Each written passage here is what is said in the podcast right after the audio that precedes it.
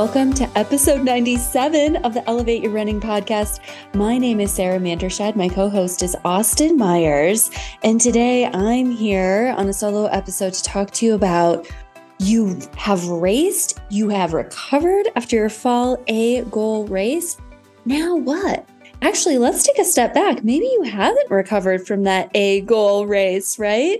Um, we're going to talk all about that in between phase of coming off of a fall season and going into a spring season. So today I'm going to talk about what that off season or that rest and recovery looks like, the preseason, some cross training that you could potentially add into this few months in between the cycles, as well as an idea on how to get faster. And then also um, what can happen if you stop running altogether. So, this is going to be a really great episode. It's an episode that I've wanted to record over really since a few weeks ago um, because I thought it was very timely. And a few other podcasts went out there and started talking about it. And I thought, yes, like, let's really lean into this. Let's have a really great conversation and an honest conversation because anytime as athletes, I think when we hear, rest, recover, maybe you don't see any runs on your schedule for the week, it can feel a lot of different feels, right? A lot of different things can come up with that, good or not so good. So it's okay. We're going to talk about all of it and make sure um, everyone feels seen and heard and validated in how they show up kind of in this season. So before we get to it, I want to share with you if you are possibly coming off of your fabulous fall A goal race and you're going into your spring cycle, maybe evaluate like what worked, what didn't work in your fall race. And if something didn't work, like your progression in the race, your process goals, your outcome goals, take a step back and think about what you can change with that. One of the ways that you can absolutely up level is when you um, stress your body in a new way. And typically that can come from, it can come from a lot of different ways, but it can also come from following a new training plan or working with a coach. So if you're looking to show up strong and confident and ready to tackle your spring race, you have the training, you have the right training, you have the fitness that you've always wanted, and you have that stamina for the race distance, it's all something you can have with the Elevate Your Running Beginner and Intermediate training plans. They're now available in the base phase, which is a crucial part of where we kind of are in this season of running as athletes in like the November, December holiday season. 5K, 10K, half, and marathon distances on elevateyourrunning.com forward slash download dash training dash plans. Now, these plans were personally built by myself. I did this. Um, and they are constructed with a lot of love, with a lot of different um, workouts, a lot of different long runs, a lot of variation to meet you where you're at. So there are time, they are written by time on feet, and there's a lot of really great durations of time on feet. So you can decide how you want to show up that day and whether you always choose the lowest or the highest, as long as you stay healthy, you're going to excel at the race. So each plan also contains a downloadable run terminology guide. Nutrition and fueling guide, suggested strength training exercises, and a race day planner sheet. It's the pro coaching you want for less than a 12 pack of your favorite running gels. You can save 20% right now with code ELEVATE20. That's capital E at checkout. And that's at elevateyourrunning.com forward slash download dash training dash plans. I'm so excited. I'm getting really great feedback from those who have purchased the training plans. Um, and I can't wait to share them soon on an upcoming episode so you can hear about all the great wins that they've been having and we can all celebrate together. Um, so, this episode is going to be also really, really, really great. Before I jump in, I also want to mention Austin and I are just super grateful for how much the podcast has grown over the last six months specifically. So, um, I want to hold a little contest. So, Right now, we're on episode 97. Episode 100 is scheduled to be released, I believe it's December 7th. We are actually really, really excited about this episode because we are bringing on a guest and it's going to be a really cool episode. I think every single runner in the entire world, but every single runner listening to this podcast will gain something from this from this episode.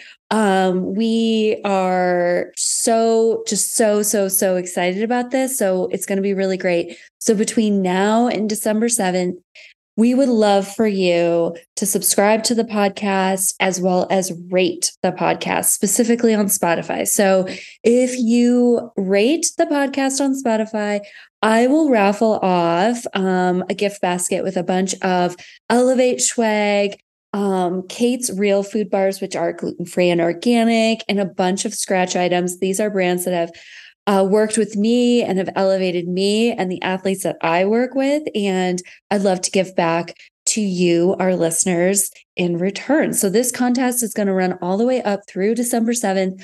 All you need to do is jump on Spotify, leave us, uh, hopefully it's a great review, but leave us a review and um, and then I will pick a winner after December 7th. So, December 7th is our 100th episode.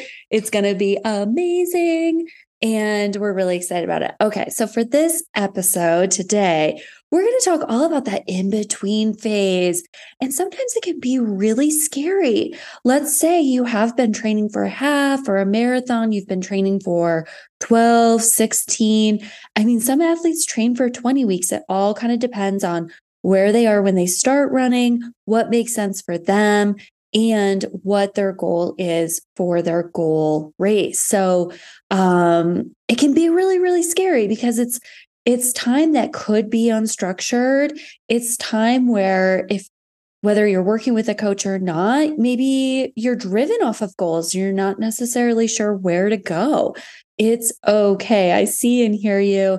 And there's a purpose behind really every um every week every day in training. And this also gets to be kind of filled with how you really want to go about the next few months but also what's going to fill your cup the most because that is what i believe in. Make it fun make it something that you really want to do. Now every now and again we do get to do things that we don't want to do but this period of time maybe you're coming off of um, Berlin, Chicago, um, St. George, Indianapolis. I keep thinking Twin Cities, but that race didn't happen. You could have still trained for it, right? Um, and you're unsure of what to do. So, first things first is we all get to recover. We all get to rest. And this gets to be what we call the off season.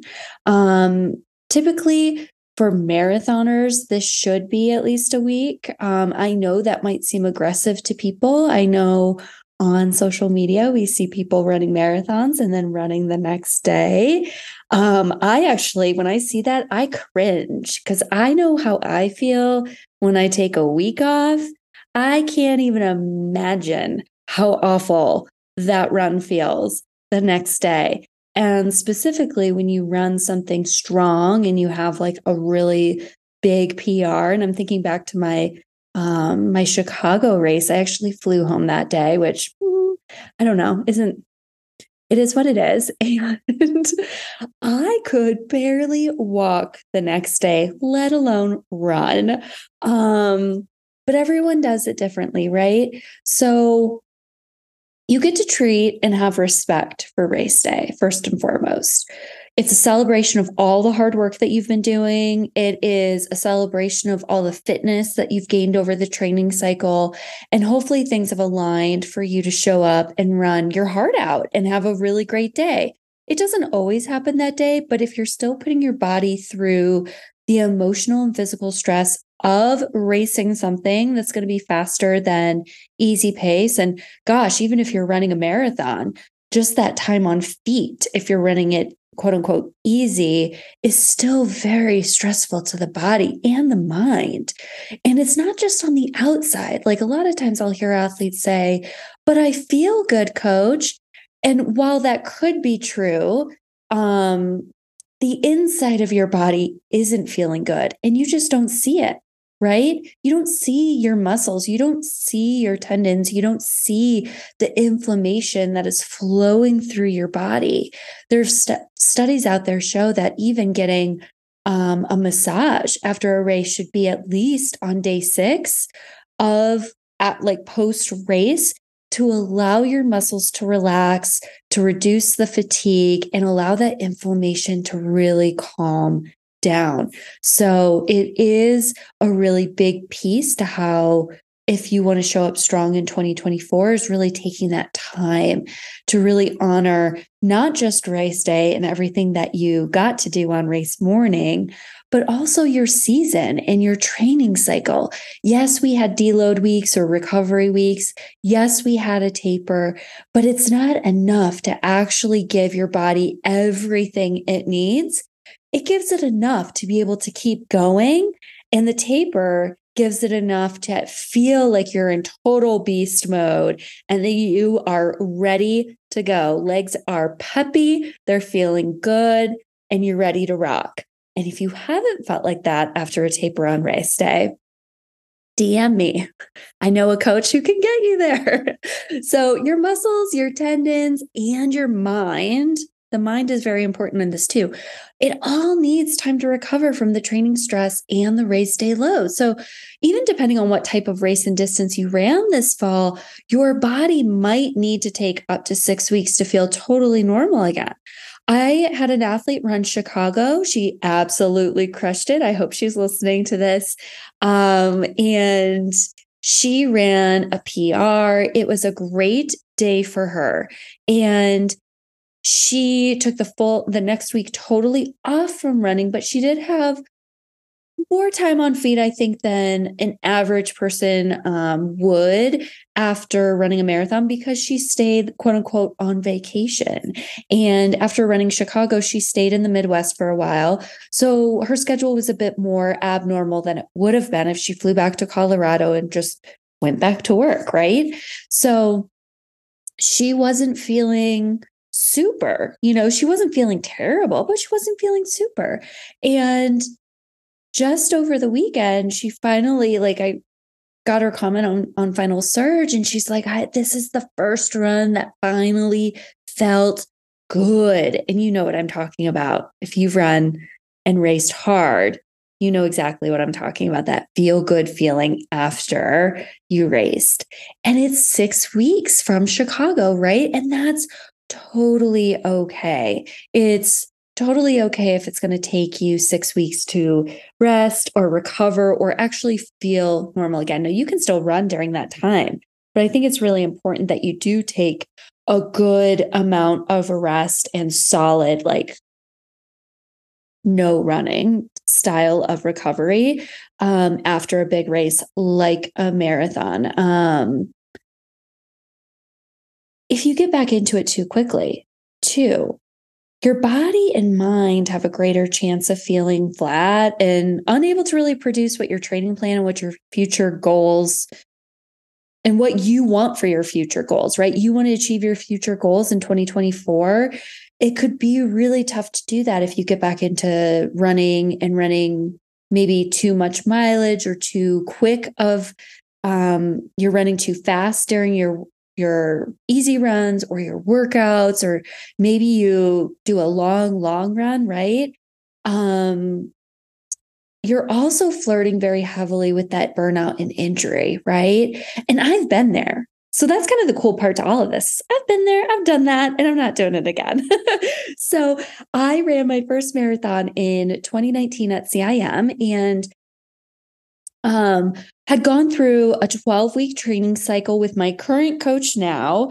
And it was like a huge, like, wake up call when I started training with her because I was doing a lot of like fitness classes and I was running maybe like three or four times a week.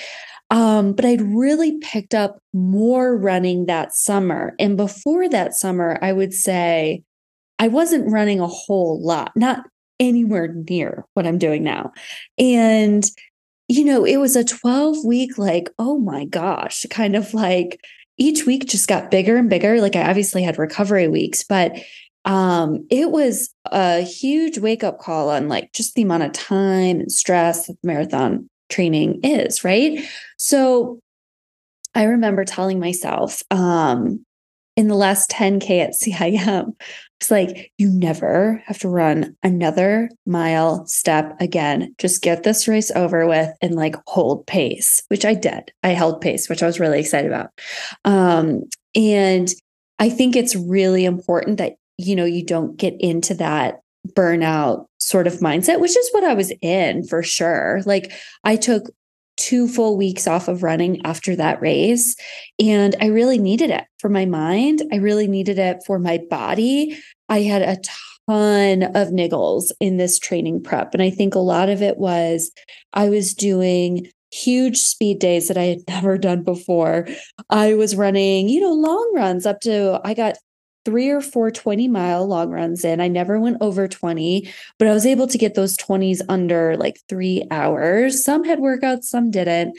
Um, but I also had a big goal. And my coach was um, the only coach at the time, and I'm pretty sure the universe had something to do with this, that believed in me that I could BQ or Boston qualify in my first marathon. I had other coaches that I'd reached out to prior to reaching out to Nell, and they said, Ooh, I don't know about that. That's a pretty big goal, but not based off of my half marathon time. They just weren't listening to me. So, going back to CIM, like I had a lot going on and it was a huge up level into training. I had a lot of niggles. I was getting dry needled like twice a week. I was really kind of a wreck, actually. Like looking back on it, I was getting massages. Like I was doing everything I could do to get through this race and just get through it. Um, I ended up pulling my high hamstring. Um, not pulling it, I strained it during a half marathon in Moab six weeks before. 10 days before the race, I like rolled my foot over this like trunk of ice in Wash Park at the Turkey Trot. I was a mess. And yet I still ended up going into this race and I'm like, just finish it. You never have to run again. Um, so my next, and then insert, let's say the pandemic, right? Insert the pandemic. So my next race was the Boston Marathon, and that didn't actually go anywhere near what we were hoping for. And I was working with a different coach at the time. And it was kind of a disaster of a race. And I think maybe we've all been there where it's like, oh, I just need to prove myself. I need to like prove to myself that I can do this. So I signed up for another marathon, like on the flight back from Boston. Highly don't recommend doing that. And this marathon was four months away. And I was actually signed up for the half and I just changed my bib to the marathon. I'm like, I'm going to do this again. And I kind of fell in love with that process during the Boston, like the Boston race itself fell in love with that process of the puzzle pieces to the marathon and how to race a marathon well and how to execute a negative split marathon, how to fuel the marathon, how to get through it. I kind of like really was intrigued by that. And I also love to run and train. So, like, the training supported that. I love running a lot. And then to have that puzzle piece aspect to racing a really strong marathon really, really was exciting for me. So that's actually why I continued to marathon. Maybe still is. Um, so I went into, so I ran Marathon Monday. I ended up taking two days off and then I started running again for this Mesa Marathon four months later. And it was awful. It was absolutely awful. I didn't feel good. I didn't communicate that I didn't feel good because I was kind of in denial about it. And I really wanted to run this marathon and I thought things would like get better. And they just kind of didn't. I felt flat most of the time. I felt like I was unable to hit paces that I should have been able to run. It was a really tough winter to run outside in Colorado. And at least during like the months of December and January, and I was running in snow a lot. And my coach at the time was really big on time on feet. So I wasn't getting the I was getting the time on feet in, but not the mileage, which I think mentally was a really um, big piece to not running well at Mesa. And um, and it just didn't work out in my favor. So I hope that story is is a good reminder that sometimes, you know, taking that time to rest and recover is okay. And let's normalize it, right? I was listening to the Running Explained podcast from a few weeks ago, and she had on the Relentless Runners coach, Tony. Shout out to Tony if she's listening. She's probably not, but I love Tony. And um, I only know her through Instagram, but she seems absolutely amazing. And they were talking about how it's okay to take that time to rest, right? But also, like, how anxious a lot of athletes are with that week off or with a few days off, and they don't actually know how to flow through it. They don't know how to be. And I think that's really interesting because I probably fall in that category to some extent. And I think it's a total it's a totally normal feeling. And it's also something where if you are experiencing that to kind of take a step back and think why can't i rest? Or why can't i take a week off to sleep in or to wake up at the same time and enjoy my coffee and maybe read some news articles online or listen to the new Taylor Swift album or read about Taylor Swift, right? Like there's so many things that we could do. We could be spending time with friends and family, our pets. We could be catching up on books that we haven't been able to read or listen to, or maybe it's podcasts um cleaning out your closet or your home. Like there's so many things that you could do in this time and yet after we put ourselves all out there it's really hard to detach from like maybe it's the identity of a runner and really wanting that like schedule and that you know, especially if you are a morning runner, like waking up and getting out the door to get your run in. So it's kind of interesting. So if you fall in that category, I'd love for you to just take a step back whoop, and figure out the why behind it. And whatever the why is, it's totally okay. It's you, and you're pretty great. You're very great, actually. So just I think the first step is like self awareness, knowing why it's happening, and then doing things to maybe help um, get you through it so you can take that time to rest and recover because your body is going to thank you next year when you are wanting to crush all the things and just feel good in your training cycle, which is a huge piece, I think, to training. You want to feel good. It's not going to feel good every day. You're going to have seasons where it doesn't feel good, but you do want it to generally feel good. And I realize that social media doesn't make it any easier. There are a bunch of people out there who run the day after a marathon. Um, and I have to say this because it's kind of like maybe the elephant in the room. maybe it's not. Um, you know, Austin didn't really take any time to rest after Indy, and I haven't talked to him about why.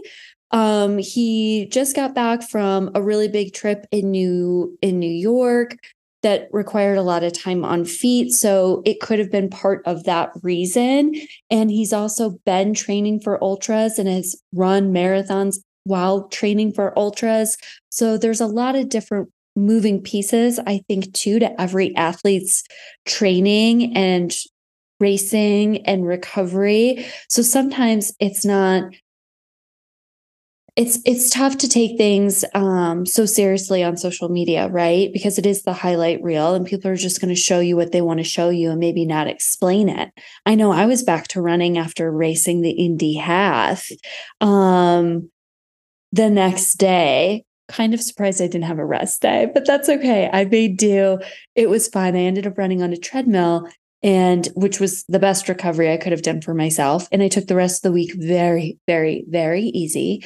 And I think I posted in my stories that the reason I wasn't resting was because I still had and got to race another race that I kind of forgot about during training for the fall races to be totally transparent. Like the Chicago 5K and the Indy half were in my mind like all season. And then like when someone would ask about the marathon, I'm like, oh my gosh, yes, I am. That's right. I'm doing that. I'm doing that. So, um, So that can be a reason why there isn't more rest and recovery after a big race like that.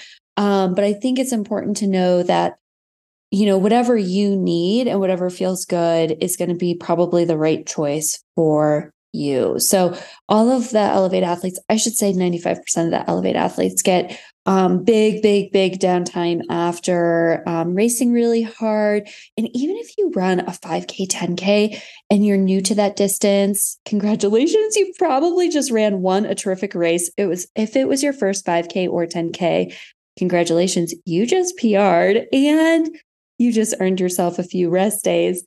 When I got back into racing 5Ks, like I don't know, I raced a heli 5K like maybe two winters ago. I was so sore the next day. My long run felt awful, and I could have totally taken a rest day, right? That rest and recovery is just a great way to lean into all those other hobbies and seeing your friends again, having those slower mornings, or just doing absolutely nothing, which is okay. It's totally okay. And this, my friends, is what we call the off season. Now, another thing that happened to me during my CIM prep was I did have someone comment. It wasn't on my prep, it was on my two week hiatus after running the race and needing that time off, not just for my mind, but physically. I had so many niggles and so many things that I needed to work on that I had posted about taking like two weeks off. And of course, my first run back was five, it was a five mile run in Wash Park. And I ran like way too fast. I ran like faster than marathon pace because I ran a 750 average at CIM. I remember the run came in at 730 and I was like, I just feel so good. And like, I had no idea what I was doing. So, um, I did feel good and I posted about it. And I remember there was like a coach that had commented on it. It was not the coach I was working with, or I actually, or any coach that I'd worked with. And they basically like shamed me for taking two weeks off. And I thought, oh my gosh, bro, you have no idea like how much I needed this mentally, how much I needed this physically. My hamstring was still something I felt on every single run. And if you have strained your high hamstring, you know exactly what I'm talking about.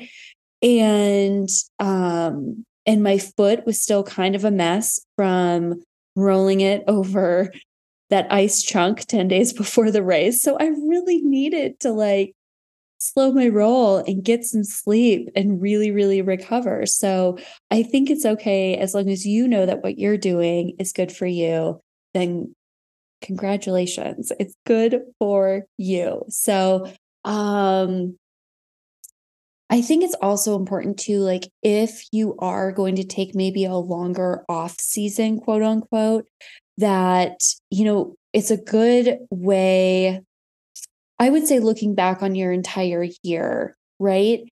See how much time you've actually taken off. If you are one of those chronic uh, training, racing athletes, I think I fall in that category. I know I do for this year. Um, you might not have actually taken off as much time as you should have, right? And you've gotten away with it which is the same bucket I fall in right now. So, you know, if you have and if you stack your training cycles, I went from Houston half straight into Boston prep. I remember after racing Houston in January, I had a week recovery, but I still had like a marathon workout on that Wednesday and it was it was a disaster. And um went into Boston, raced Boston or ran Boston and um, ended up taking six days off. I got six full days off, and the goal, uh, it was originally communicated that I was going to get two weeks off. And I thought, yes, this is great. Like, I'm going to hike after I recover, like, take a full week off. And then I'm going to like spend so much time with Kenzie. It's going to be awesome. And because I didn't really race Boston and I ran Boston, which is different, my coach texted on day six and said, Let's get back to running. Merry Christmas. Because she knows how much I love running. And I do, but I was also mentally also prepared to take another week off, right? Well, then we went into Bolder Boulder 10K training on Memorial Weekend. We went straight into um, the Summer of Speed, the one mile, the 5K training, and that flowed straight into my fall prep for the Chicago 5K, the Indianapolis half, and then CIM. And I didn't really realize this until I was prepping for this episode that I've only taken six full rest days off after a race, and everything else has been pretty status quo. Um, so, knock on wood, I'm about a little over two weeks out from CIM. So, we're going to take some extended time off after CIM. So, like a week and a half, which is going to feel really great. And then we're going to start our reverse taper back into you know, some weekly mileage that will feel good for me to run um, next year based on what I want to do next year. So, um, so that is what we call the off season. So, like, let's get into the preseason. So, you've run your race, you've rested, you've recovered, you've hung out with friends, you've slept in, you've had some great cups of coffee, you've listened to the new Taylor Swift album. Life is good. So now we're going into the preseason. So this is what a lot of us might be in right now, unless you are running something like CIM or Houston. So fall has ended. The spring training hasn't really begun yet, but you need to be doing something, right? You want to get your body prepped for this training cycle. So you allowed your body that rest and recovery. You're getting back into some consistent mileage. You're in the reverse taper, which the reverse taper is basically like the same as the taper from high mileage. You taper down to race, you rest, recover for a week, maybe it's 10 days, two weeks, and then you start to build back time on feet and mileage slowly. And it's not like if you are running six days in your training for your goal race, you're not going back to six days of running in that first week. You might go back to three days of running or four days of running depending on how many cycles you have stacked and how long you've been training, how long you've been training consistently, how long you've been healthy. There's a lot of factors that go into it. And it's a really cool piece to training because it can take a few weeks. That athlete that I shared with you earlier, where she's like, Yes, I finally feel good after running Chicago. We've been holding, we haven't really been even reversing. It's been like three or four things on her schedule for the week that have all been very short and also totally optional, which is something that I love during kind of this get back to it. Everything gets to be optional. Um, so you reverse taper back, and it might take a few weeks. It might take a little bit longer to kind of build back. It all kind of depends on every athlete's going to be different.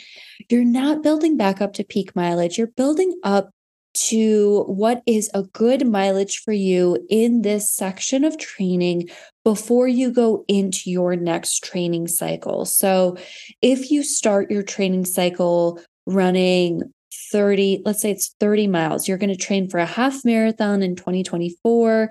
You're going to start January 1st and you're starting out or let's yeah, you're get you're starting out at 30 miles a week and you're going to build from there because you want to peak maybe at like mid 40s or something and it's a 12 week cycle then you're probably going to be running the majority of the rest of this preseason building back up to about 25 and then a few weeks before your season starts you might get up to 28 or something like that and then week 1 you start out at 30 miles something like that so if that makes sense um so it's definitely not a peak mileage week. This is a great time in your training to really eh, continue to improve your aerobic capacity, your aerobic foundation, and you can build speed. So you're still running workouts. You gradually ease into these workouts. These are workouts that are going to be designed to support your next training cycle, but they're not really the workouts for your next training cycle, if that makes sense. So if you're running the half marathon and you're training for it in early 2024, this is a good time to work on running 400s, running 800s. Maybe you get in some strong tempos once you feel totally recovered, but it's a build process. So maybe those 400s are light 400s.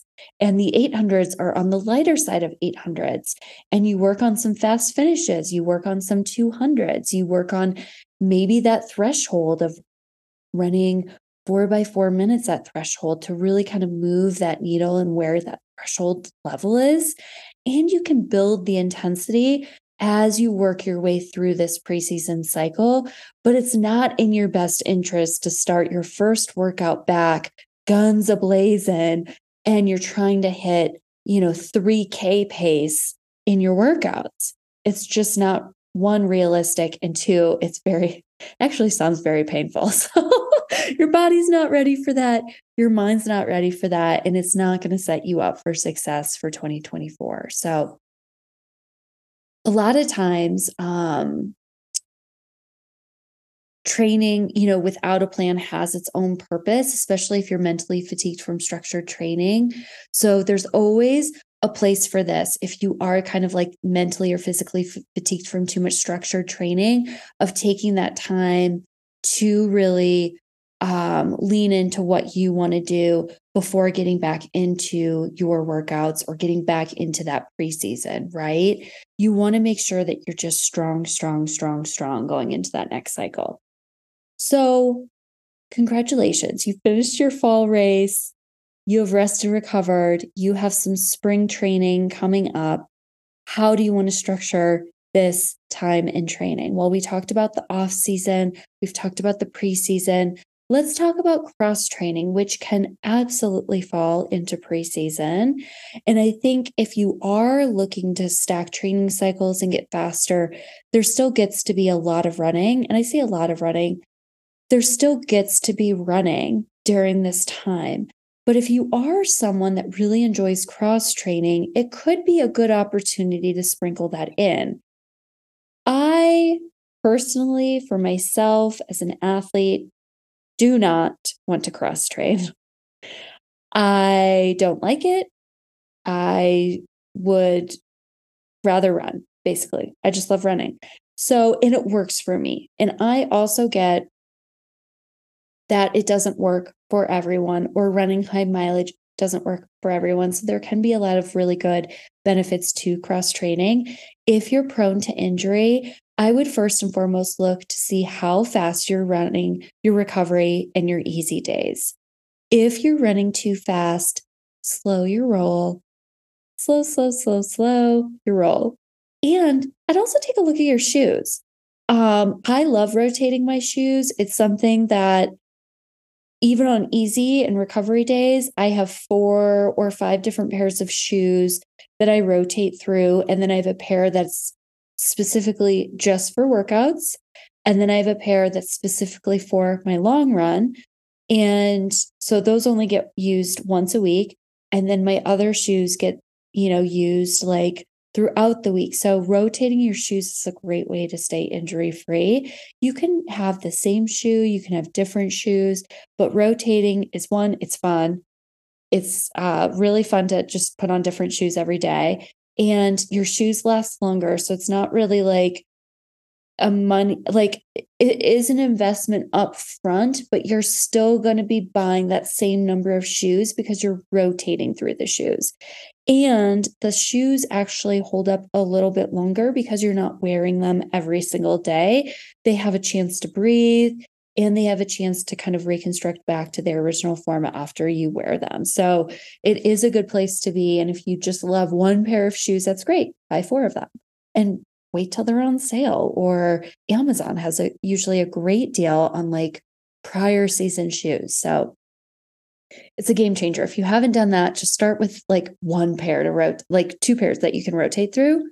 Game changer let's say you're still getting injured, then I would totally evaluate your strength training and your mobility commitment during the week. How many days a week are you running? How many days are you uh, completing mobility work? And what does your strength training look like? Are you running too fast? And are you rotating through different pairs of shoes to keep your feet healthy and happy? Unless you roll over a chunk of ice in Wash Park during a turkey trot. Otherwise, your feet should stay happy and healthy.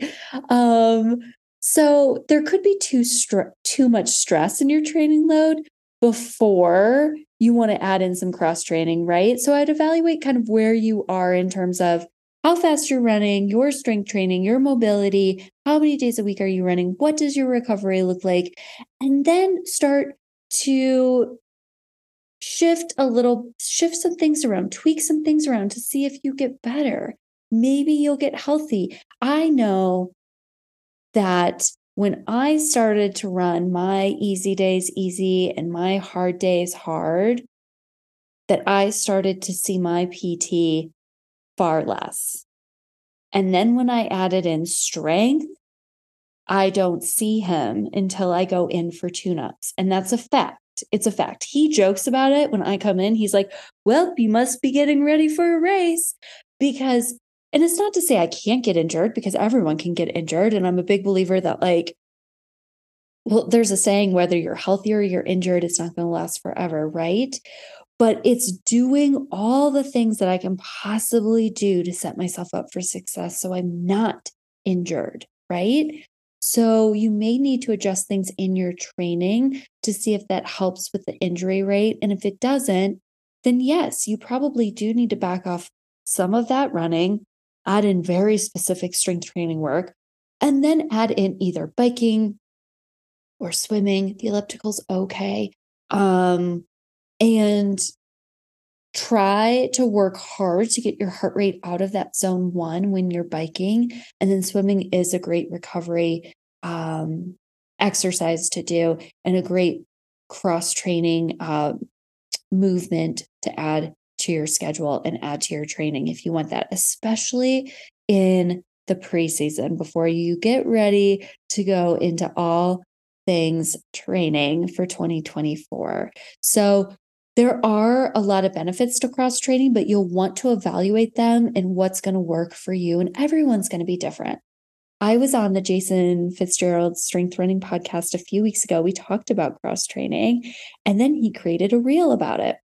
And the reel was about asking me what I thought about cross training. And I had mentioned that I didn't love hiking as cross training, but I didn't really expand on that.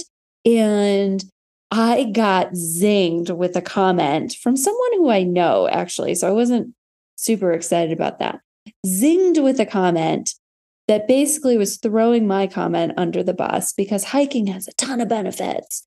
And I thought that was very interesting because the way he described or what he was doing, which was hiking Mount Sanitas in Boulder, Colorado twice a week, was very beneficial to his training. And I would say to that person, correct.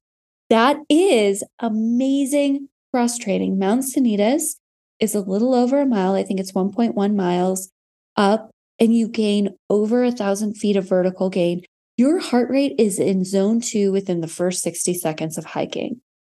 But what we want to avoid is uh, like flatter hiking. Or I know a lot of people outside of Colorado, if they're walking on like a soft surface trail or a dirt trail, they'll call that hiking, but their heart rate is staying in like low zone one, right? So that wouldn't be beneficial cross training. That's just extra time on feet. It's like walking Kenzie, walking my dog. It's like it's extra movement, it's extra time on feet, but it's not contributing to my success of running. Now, hiking something like a 1.1 mile up, and then you have an option of hiking down like straight down, so another 1.1. And there's a few other paths where you can go, you know, a little bit longer at Mount Sanitas um, is absolutely great. And I would actually ask that athlete, like, well, was that also a double? Were you running in the morning and then hiking at night? Or was it a true cross training of today is my day to hike Sanitas and I'm not running at all? And it doesn't matter because your heart rate's probably in zone three within the first five minutes. It's that steep. It's actually really, really fun. So if you're ever in Boulder, um, highly recommend doing it. It's a lot of fun with incredible views. Um, but it's all about context and like what is actually happening in terms of how hard are you biking?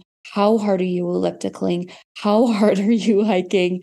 Um, and if you're out there just jonesing for like a nice stroll, it's probably not going to get the benefit that you want to get from that cross training session. And if anything, it can just be more of a hobby or a recreational thing, which is amazing too.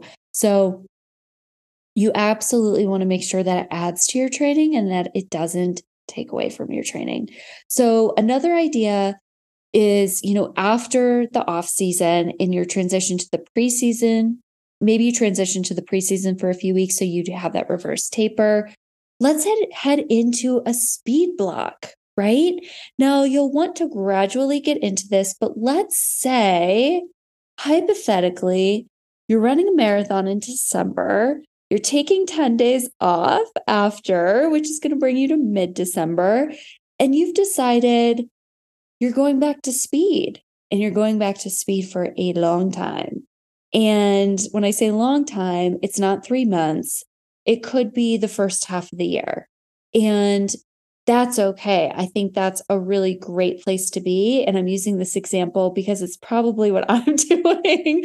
and it's uh, this is like the time where you can go back into gradually building up speed and then having a very quality speed cycle. So maybe you're not racing until the Grandma's half marathon, which I'm not doing. But let's say the Grandma's half marathon in June, or you're prepping for a fall marathon. So you want to get in some quality speed sessions, some quality speed blocks, and really some quality speed training cycles. The fastest way to get faster at the half in the marathon is to train the 5K and 10K. I've personally experienced it firsthand doing you know my summer of speed and it was something that my coach had pointed out last fall to me saying like you do not have any pace gauges and speed gauges that I want you to have. We have to work on this after Boston because Boston was already scheduled and we didn't have time to do it in between. So it's a good place to be. I spent all summer working on it June, July, and August. So three months. That was enough time to get me up to get me up to speed on my speed. So um, so you could take three months, you could take four months, you could take six months, you could take two months, but it does get to be structured correctly. So you stay healthy, you don't burn out, and you stay um, just happy in the process, right? If you are a chronic marathoner, it's probably going to put you outside of your comfort zone very quickly. And even though I'm choosing to go back to speed, I already know that that first session once I'm back up to 100%, 100% speed, right? So it'll take some time to get there. It's not going to feel good and it's going to be very uncomfortable. But that's exactly why I have to do it if I want to break three hours in the marathon. Um, so it's a really, really great place to be. You can work on speed for as long as you really need and want to. What's absolutely so cool about it is you can build um, let's say it's, it's an 8 or 12 week cycle of speed. It's a dedicated cycle intended with the idea that you'll be racing that goal race. Let's say it's a 5k at the end of the training cycle or let's say it's a 10k lululemon just announced today that their next 10k race is in la march 30th since I am doing a winter of speed, I may or may not be there. It'll be a lot of fun. Hopefully, I'm there. Not totally in yet. Um, but maybe maybe it's a Lululemon 10K, that's your goal race. Maybe it's the Bolder Boulder on Memorial Day, that's your goal race. Sprinkle in some other shorter races. So if you are racing a 10K, let's say that's your goal, sprinkle in some like one mile, two mile, 5K races. It's going to make training a little bit easier to get through because it's going to chunk it up a little bit more. You're going to recover pretty fast from these races. It's not like a marathon recovery process. And you're going to learn so much about yourself in that process of racing that once you get to your A goal race of, let's say it's running a sub 40 at Bolder Boulder or running a PR at the Lululemon 10K on March 30th in LA, like you'll know what's going to work and what's not going to work to achieve that goal, which is so cool. And if you have access to it, like the Bolder Boulder is a very unique course. it's designed, it's very tough. It's very tough. It's a lot of incline in very strange parts of the 10K, and it's very difficult. There's a lot of turns and it's just very difficult. So I have um I have actually quite a few athletes training for this as their A goal for next spring, which is really cool. And I'm going to have them run tempos on that course. I'm going to have them run workouts and long runs. I'm going to have them running faster than 10K on that course. So when they get to the race, they feel confident, they feel ready, they know the turns like the back of their hand. They know when they can start to push. They know that they've been running 5K and 8K at different points on that course, and they're going to be ready to go. And it's going to be a really cool thing. So if you do have access to, let's say it's a local race, absolutely get on that course and use it during your training. I wouldn't necessarily use it for easy runs, maybe the first day to get just the lay of the land, but I would absolutely run workouts that are faster than your goal race pace and your long runs where there is something more like that tempo effort or something else in there. It will help you tremendously on race day. So that's a really cool place to be when you are kind of training speed. You can jump in and race quite a bit. You don't necessarily taper for those races because they're so short. You just have like a, it's more of like a recovery week. And it's not even like at the beginning of the week, it wouldn't, it would be a normal week. It's just more like it tapers down as you get closer to, um, to the race, which is a lot of fun. Okay. And lastly, you race a fall race. You rest and recover, and you don't come out of that rest and recovery. I'm laughing because i am sure I've been there too. How many times have you gone into a race? And maybe this was years ago. Maybe it's your friend. Maybe it's your neighbor. Maybe it's your training partner. Maybe it's someone you coach. How many times do you see athletes put their heart and soul into training? They absolutely crush their race and then nothing. They do nothing for months.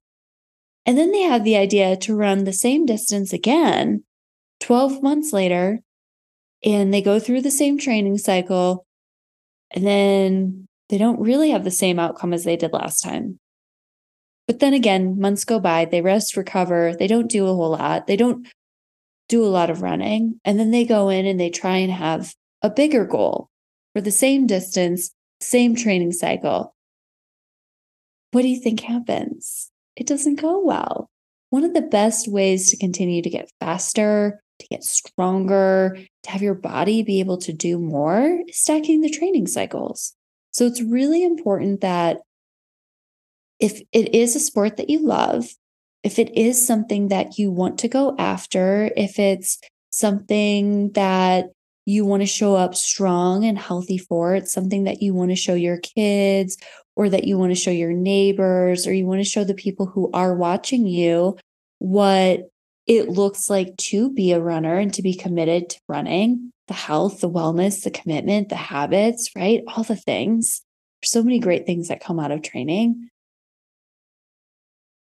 it's a cool place to be. So if you want to be that person, absolutely lean into it. It's okay to take time off. It's okay to take a preseason. It's okay to say, you know, I PR'd every single distance. I want to take some time to just work on some fine tuning of my running form, some 200s, some 400s. I just want to get back to running for fun and for joy, which should really be in the training cycle. I've talked about this before, but I also know that everyone doesn't have it in every training cycle. And I get that. So if it is something that you're missing, definitely finding that joy and that love again for sure is a big piece to it. Um, but if you stop for months on end and then you try and train again for that same race distance with a bigger goal, it's probably not going to happen, right? this is called detraining. So some athletes have this happen where they just stop running. And sometimes it's life, right? Sometimes it's work commitments, it's family commitments, it's stress levels. There's a change in your life, there's a change in your family, and there's just things going on where you can't train. And that's okay. That's not what I'm talking about. I think we all know at least someone who might run like the same race every year and they only train for those three months and it is what it is and all those things. And maybe those people aren't listening to this podcast. Maybe they are. But if those if those athletes are listening one of the best ways to get faster is if you can continue to train and structure your training in a way that does work for your life. So even if it is hey i'm running one race a year it's a half marathon it's a marathon. So in between those big training cycles where I am all in, I'm putting everything into it. I'm only running three or four days a week. I have a baby or a short workout. I keep my long run at 10 miles and I just do that. And that's okay. That's at least starting from somewhere versus starting from ground zero and trying to work your way up into training. So I highly, highly, highly recommend that if you are a marathoner who can't stop, won't stop, I highly encourage you, not just as a coach, but as a runner who has witnessed that these benefits firsthand, um, and as your friend, as your podcast friend, to take a step back from marathoning, especially if you're you've mer- you've raced for a marathon three cycles in a row take a step back and work on some speed. Take a training cycle or two to work on speed. Now that could be half marathon speed. That could be 10k 5k 1 mile. It's really up to you. All of those distances will absolutely help you up level. Absolutely. You will learn so much about yourself as an athlete about what you're capable of, the mindset around getting outside of your comfort zone. And it's going to make all of the tempos and the marathon pace feel so much easier. And that's such a cool place to be. It's such an empowering feeling to be. I remember my first tempo out uh, outside of speed, the summer of speed. It was five miles. My coach does not joke around people. It was five miles at seven minute mile pace. And I thought to myself, well, gosh, I've been running like mile repeats at, you know, 45 seconds faster than this. So, like, I should, I can do this. I should totally be able to do this. Now, let's revert, reverse back to Boston. Let's say, like, it was, I don't know, before that, going into Bolder, Boulder, after Boston, going into Bolder, Boulder five miles at seven minute mile pace would have scared the life out of me. would have scared me. I would have thought, there's no way I can do that. That's way too fast. But when you work on speed, it not only gives you the speed, but it absolutely gives you this incredible mental strength to tell yourself, hold up, I can totally do that. Because I've done things much harder at much faster paces, maybe for shorter duration. But if you're running something longer at a slower pace, theoretically, I should be able to do this. And I did it. And I ran it really strong and it felt really good. And that is a gift I'd love for us all to have. You want that pace to feel easy, right? You're going to up level your training if you do that. You're going to find a whole new level of fitness going into 2024.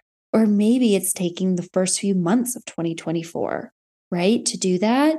And it's going to be such a game changer in how you show up for the rest of 2024, what you want to create, and beyond. So, if you do have those really big goals that you're going after, going to speed and being strategic, having please have a plan going into it. It it's a highly intensive training cycle or training piece. So all the days surrounding it get to be very easy and the long run can't be too stressful either so there is a lot of strategy around it Um, but it is such an empowering place to be as an athlete when you show up, you do the work, you prove to yourself you're doing it, and you gain that mental strength of stepping outside of your comfort zone. It's going to make that last 5K or 10K of your A goal race next year doable. You're going to be able to flow through it. You're going to have that mental strength to find a way to get through it. And that's a great place to be. All right, so that's this week's episode. I appreciate and love you all so much. I absolutely love the DMs that are coming in. Um, it's me behind the Instagram. So feel free to reach out, share your story. I'd love to hear, you know, what you're up to, what you're training for, your favorite parts about the episode or about the podcast in general. Um, and we'd also love, Austin, I would love it if you supported the podcast. So you can now um, donate to the podcast, which is also really fun. And it does kind of up level our technology and what we get to do every week, which is bringing you content that I hope up levels you in some way, shape, or form each week. And you can follow us on social media at Sayrah, S A Y R A H Runs Happy, and at Elevate Your Running. Thank you so much again for listening this week. Austin and I absolutely appreciate you so much and have a great rest of your week.